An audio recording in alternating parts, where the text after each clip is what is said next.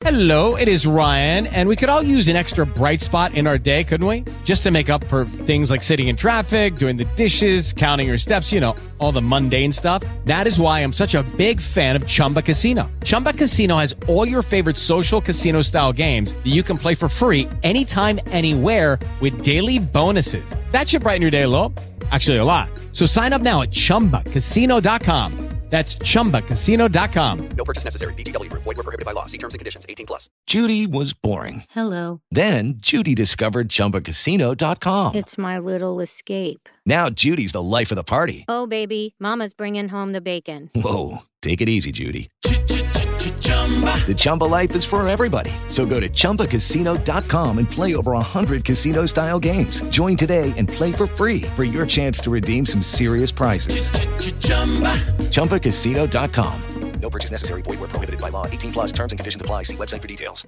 Come avevamo annunciato, mi dicono dalla regia, dovrebbe essere in onda, in diretta con noi il presidente della LIT, professor Francesco Schitulli. Buongiorno professor Schitulli. Buongiorno, buongiorno a voi e a tutti gli ascoltatori. Grazie per eh, la sua consueta disponibilità. Allora, allora, professore, lei, insomma, lei si sta impegnando tantissimo per la lotta contro il cancro, eh, la seguiamo molto e, e non so, volevo capire un attimo a che punto siamo, eh, perché insomma eh, questa malattia credo sia aumentata in questi ultimi mesi. Qual è l'incidenza intanto eh, del, eh, del, del tumore, del cancro?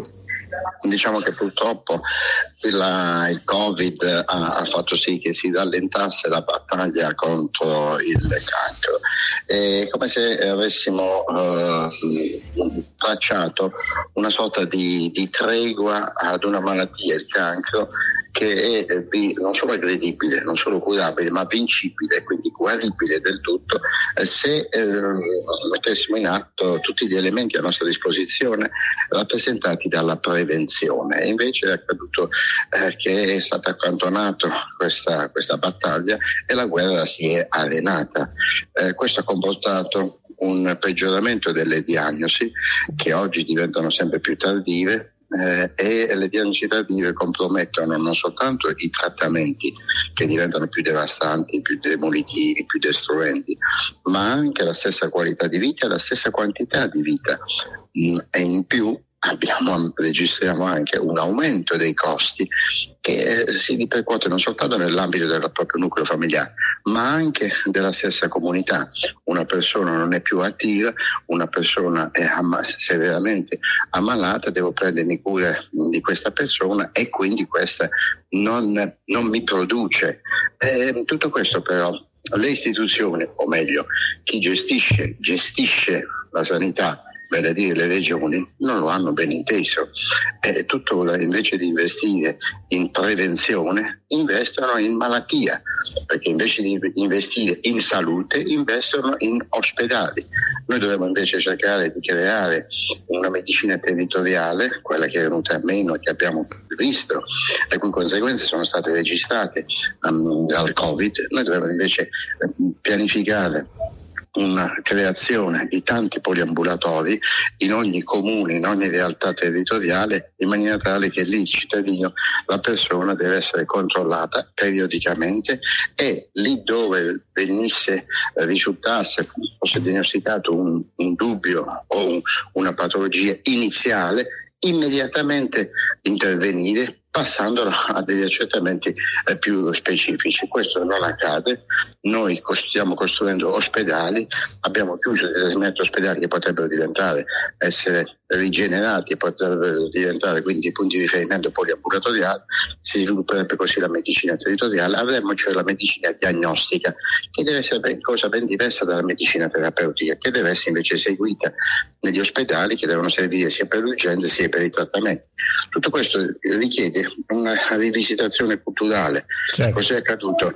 E invece di avere a che fare con il Covid, e io quando sento ancora oggi, oggi che in Puglia sono- ci sono stati due decessi per Covid, io mi arrabbio, ma mi Certo. arrabbio perché non mi dicono quanti morti ci sono di cancro invece. Allora io noto che ogni giorno, ogni giorno, compresi i giorni festivi e prefestivi, 496 italiani muoiono per cancro, di cancro, oggi.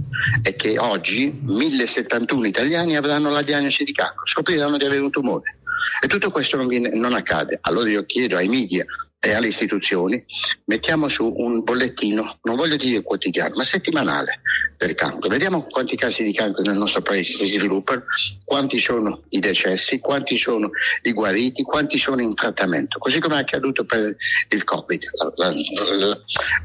Ciò che mi preoccupa di più è Sì. questo allontanamento dal valore della prevenzione. Se io scopro un tumore in fase iniziale, parliamoci in maniera molto semplice, se io scopro un tumore in fase iniziale, quel tumore ha un grado di aggressività, un indice di malignità molto basso e il processo di metastatizzazione, cioè che possa diffondersi in altri organi apparati, è nullo. Quindi io guarisco e, e faccio sì che la malattia cancro possa diventare una malattia come una malattia cronica, come lo è il diabete, l'ipertensione, l'artrosi, patologie con le quali la persona vive, vive bene e continua la propria attività. Questo è l'impegno nostro. Noi abbiamo a che fare poi con 4 milioni di italiani che hanno già vissuto l'esperienza cancro, ma che sono stati trascurati in- durante questo periodo del, del- del cosiddetto Covid, della cosiddetta pandemia. Quindi la vera pandemia non è il Covid, la vera pandemia è il cancro. Certo. L'anno scorso abbiamo registrato 390.700 nuovi casi di cancro nel nostro paese, con un incremento di 14.100 nuovi casi di cancro.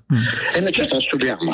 Mm, Senta professore, una, una curiosità, una domanda, approfitto per- della sua presenza oggi, approfittiamo qui perché tanti radioascoltatori magari ci scrivono anche durante la settimana. ehm, eh, Certo. I vaccini per il Covid eh, sono responsabili dell'aumento di casi di cancro? Ecco, questa è un po' la, la domanda, e le- secondo Beh, lei? Eh? Mi, a- mi auguro da un punto di vista scientifico non abbiamo questa, eh, non è stata valata questa ipotesi. Mi auguro O sono chiacchiere perché nelle- vari- in alcuni mezzi di informazione di cui non faccio il nome, peraltro Sì. emergono polemiche su questo Sì, senso. mi, auguro, mi auguro che eh, questo eh, non risponda al vero, però devo dire che risponde al vero eh, la situazione di eh, diverse, diverse persone che a seguito anche del vaccino eh, Covid hanno registrato lo sviluppo eh, di altre patologie o che alcune patologie si sono acuite. Certo. Penso per esempio alle miocarditi, ma non solo. Penso allo stato di, eh, di, di, di- di astenia eh, che abbiamo registrato in diverse persone.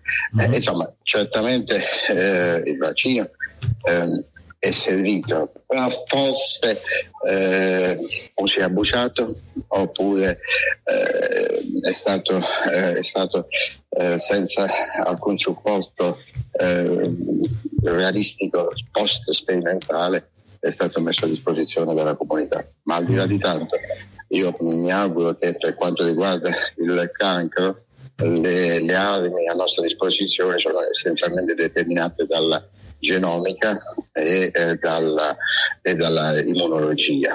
Eh, queste saranno le due armi vincenti contro il cancro.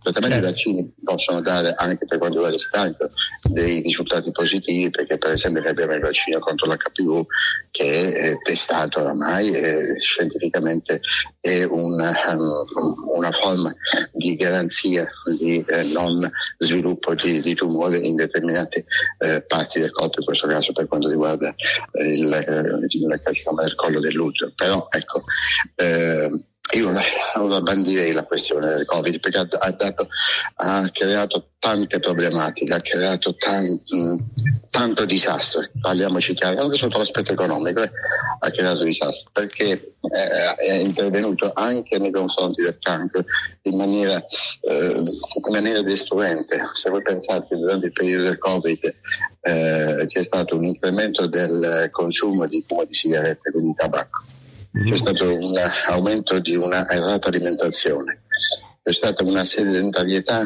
che ha prodotto eh, soggetti più robusti, obesi, Certo. complicanze con patologie eh, severe quindi è venuto meno tutto quello che è il presidio della prevenzione primaria. Patologie metaboliche, dice lei, giusto? Esattamente, è venuto meno anche il presidio della, della prevenzione secondaria, delle diagnosi precoci, perché non sono stati fatti gli screening, 3 milioni di screening di meno, questo hanno comportato un incremento dei tumori.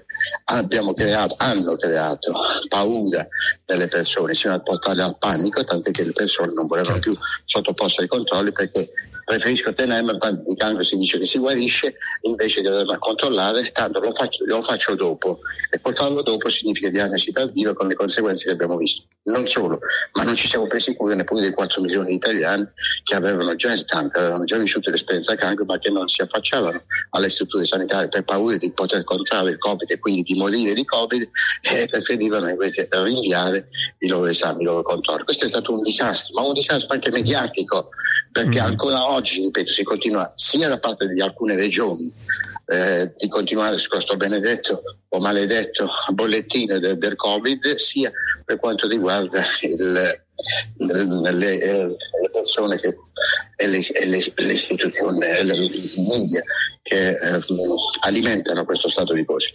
Io invece chiedo davvero, chiedo, chiedo ufficialmente, mi volete, eh, eh fatelo pure il, il bollettino del Covid. Vogliamo insieme mettere anche il bollettino del cancro, ma non per, far, per, per, indurre paura nelle persone, ma per stimolare le persone ad effettuare i controlli e per dire a voi che gestite la sanità, a voi regioni che gestite la sanità, attivati a fare i controlli, attivati nel campo della prevenzione primaria, secondaria e terziaria, che è quella che può dare risposte concrete perché si vince il cancro con la prevenzione e non con le medicine. Certo, potrebbe essere anche un argomento questo di oggi al Consiglio europeo, eh, questa situazione, per esempio, perché comunque il cancro è purtroppo un problema mondiale dal punto di vista eh, patologico. Però, però che sono degli interessi economici spaventosi da parte di, certo. delle aziende farmaceutiche che la vita della persona non conta tanto. Certo, è vero, questo eh, lo abbiamo registrato. Professore, prima di lasciarla, e la ringrazio, peraltro volevo ricordare ai nostri amici radioascoltatori che siamo in diretta con eh, il presidente della LILT, eh, Francesco Stitulli. Professore, senta, volevo chiederle, eh, al di là della pandemia dimenticata, come lei giustamente sta sostenendo e sostiene nella sua battaglia eh, per scuotere il eh, governo, i governi, insomma le istituzioni affinché eh, ci possa essere attenzione su questa tremenda malattia eh, e, e, quindi prevenzione eccetera. Volevo chiedere ma c'è la possibilità di fare un vaccino in questo perché non si... La ricerca a che punto è? Ecco, abbiamo visto che il Covid, insomma, è stato fatto un vaccino, bene o male, per, eh, comunque sia, adesso ha creato polemiche, però eh, il vaccino c'è stato. Ecco, per eh, il cancro c'è speranza di, eh, sì, certamente di un sì, vaccino? Siamo sì, certamente sì, si stanno portando avanti anche delle eh, iniziative, degli studi sperimentali eh, sull'utilizzo dei vaccini, soprattutto per quanto riguarda i tumori del colon e, eh, in primis e poi anche del polmone. Il vaccino sarà sicuramente un'altra arma a disposizione per vincere eh, il cancro occorrerà del tempo però nel frattempo non trascuriamo l'effetto positivo, il risultato estremamente positivo che ci può dare la prevenzione sia primaria sia secondaria che terziaria. Certo.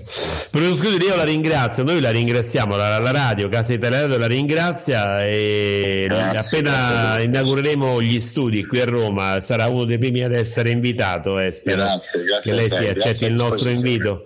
Grazie al professor Francesco Schitulli, presidente della LILT, a presto, buon lavoro professore, buona giornata a voi tutti, grazie per la disponibilità. Allora,